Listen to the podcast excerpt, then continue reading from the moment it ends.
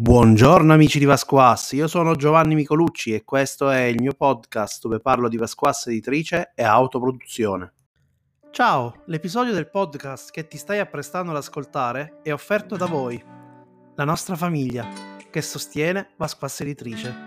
In questo mese stiamo offrendo il 20% di sconto su tutti i nostri giochi. Basta usare la parola chiave Black Vasquas. Entra oggi a far parte della nostra famiglia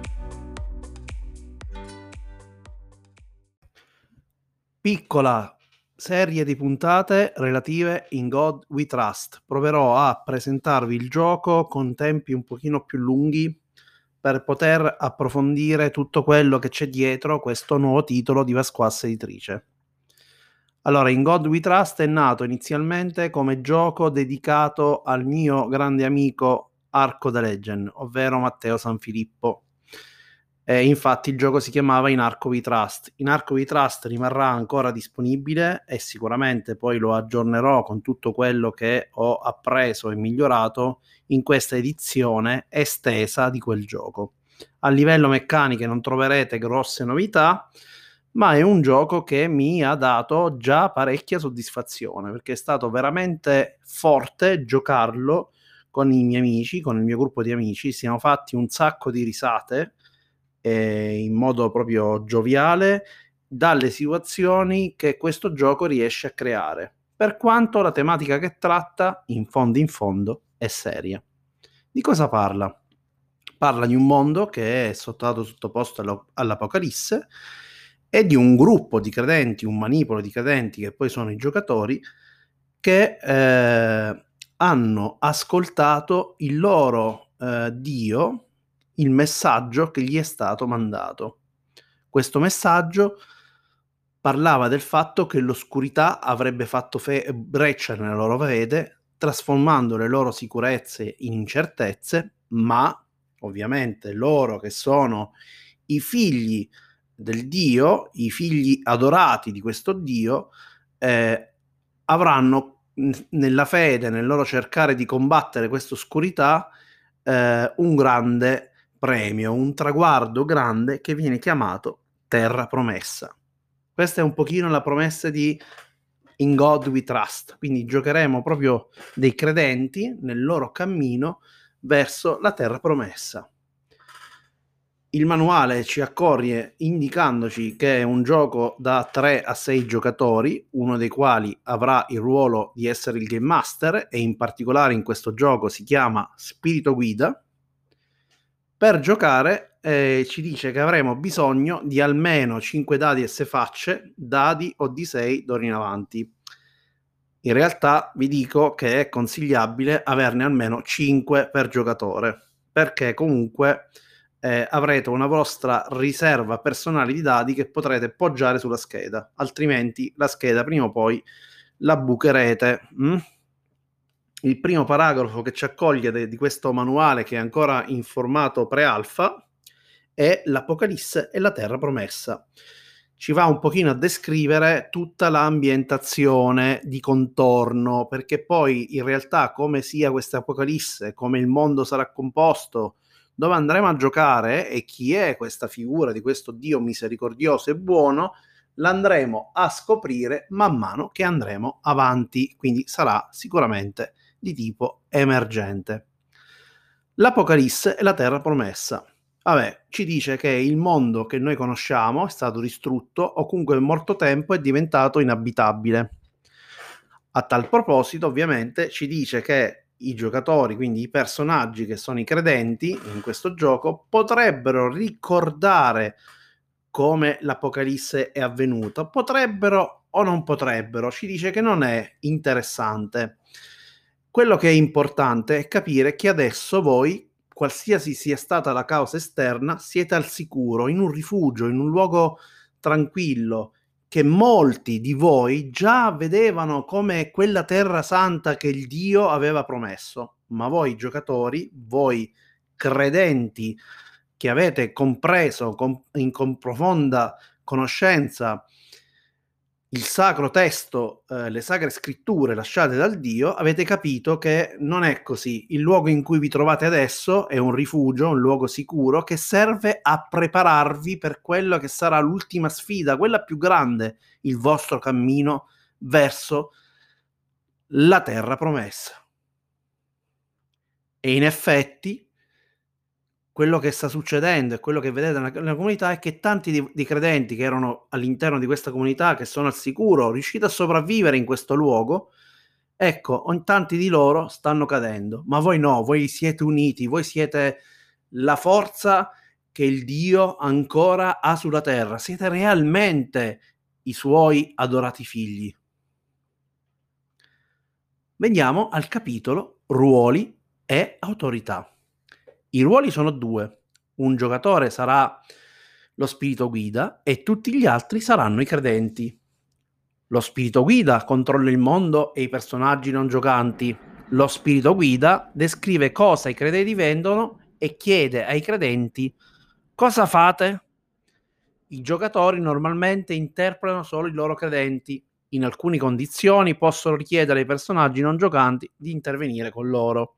Ok, quindi voi normalmente avete queste due figure, no? Stiamo iniziando a capire. Il gioco è un dialogo continuo tra lo spirito guida e i credenti, dove lo spirito guida descrive i credenti interagiscono richiedono a loro volta di muoversi o agire all'interno del mondo immaginato. Lo spirito guida può chiedere ai credenti di completare le sue descrizioni ed adesso ne vediamo alcuni esempi. Ad esempio, conoscete già questa strada? Dove conduce? Quell'uomo che vedete non è Donald, che era partito a fare una missione all'esterno del rifugio per prendere dei viveri e non è mai tornato indietro?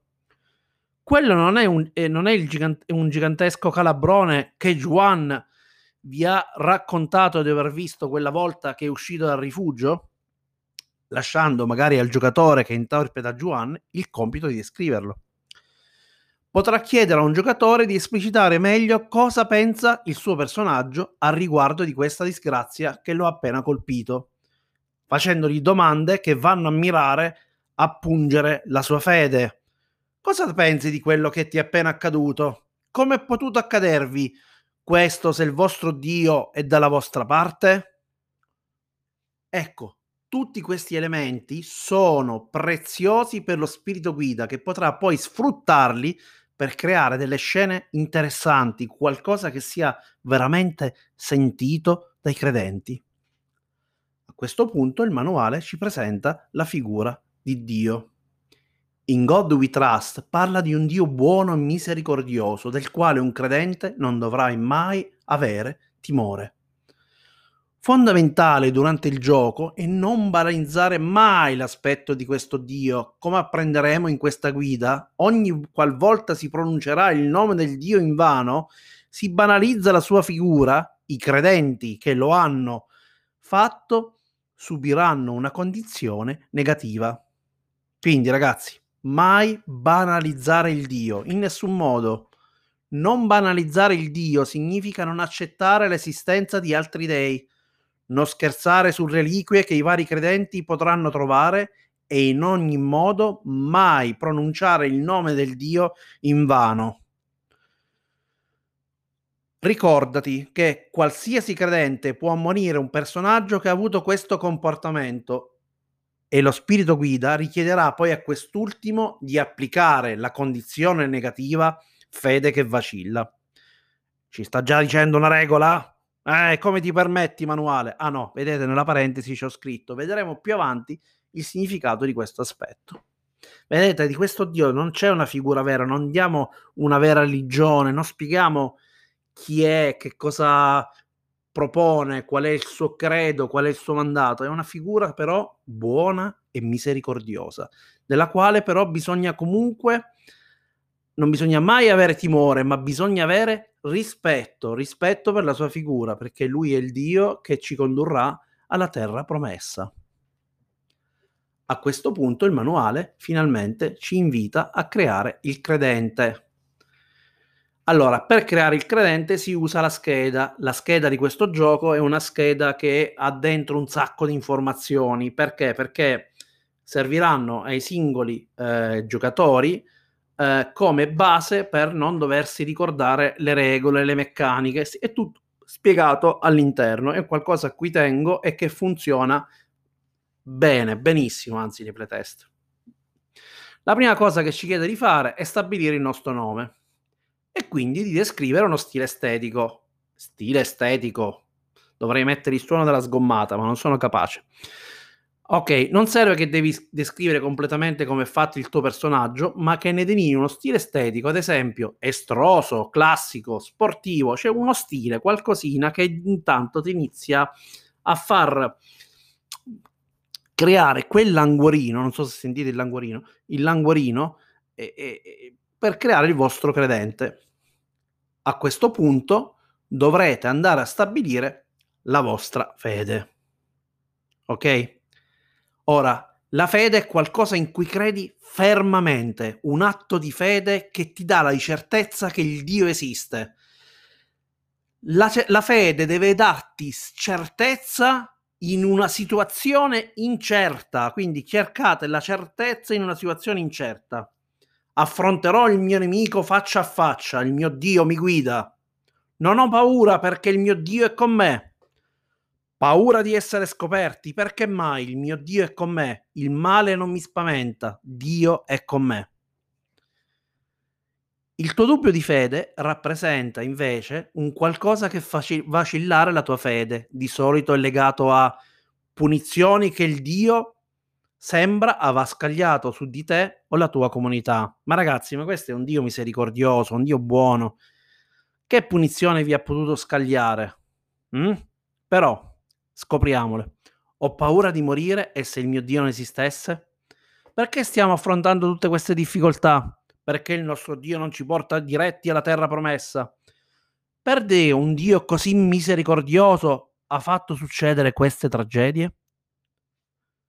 A questo punto, una volta fatte queste scelte, ovviamente questi sono esempi, voi potete creare il vostro dubbio di fede, ricordatevi di non banalizzare mai il nome del Dio, perché fede che vacilla viene applicata in qualsiasi fase del gioco, anche mentre state creando la scheda, ricordatevelo e andiamo avanti. Procedi quindi ad assegnare i dadi ai talenti, dove dovrai creare un talento con tre dadi, un talento a due dadi e il restante lo rimposterai ad un dado. Cos'è un talento? Un talento è una capacità che ha il tuo personaggio nell'affrontare dei tipi specifici di situazioni. Vediamo, scopriamoli. Sopravvivenza tutte le volte che metterai in gioco la tua capacità furtive, sapere osservare e saperla cavare nelle situazioni inaspettate. E va bene. Atletico, tutte le volte che agirai sfruttando le tue doti fisiche, le tue capacità atletiche. Ingegno, tutte le volte che risolverai un problema usando l'ingegno e quando l'ingegno è l'unico modo di risolvere una questione. Carismatico, tutte le volte che provi a convincere, addolcire la pillola o affascinare qualcuno. Fede, tutte le volte che ti affidi ciecamente alla fede nei tuoi passi o che verrai tentato. Questo punto che dobbiamo fare? Vedete, sono queste. A una andremo a assegnare tre dadi, ad esempio a sopravvivenza, a un altro ne assegnate due, ad esempio a fede, e quelli che sono rimasti fuori, che sono atletico, ingegnoso e carismatico, lo andate a mettere ad un dado.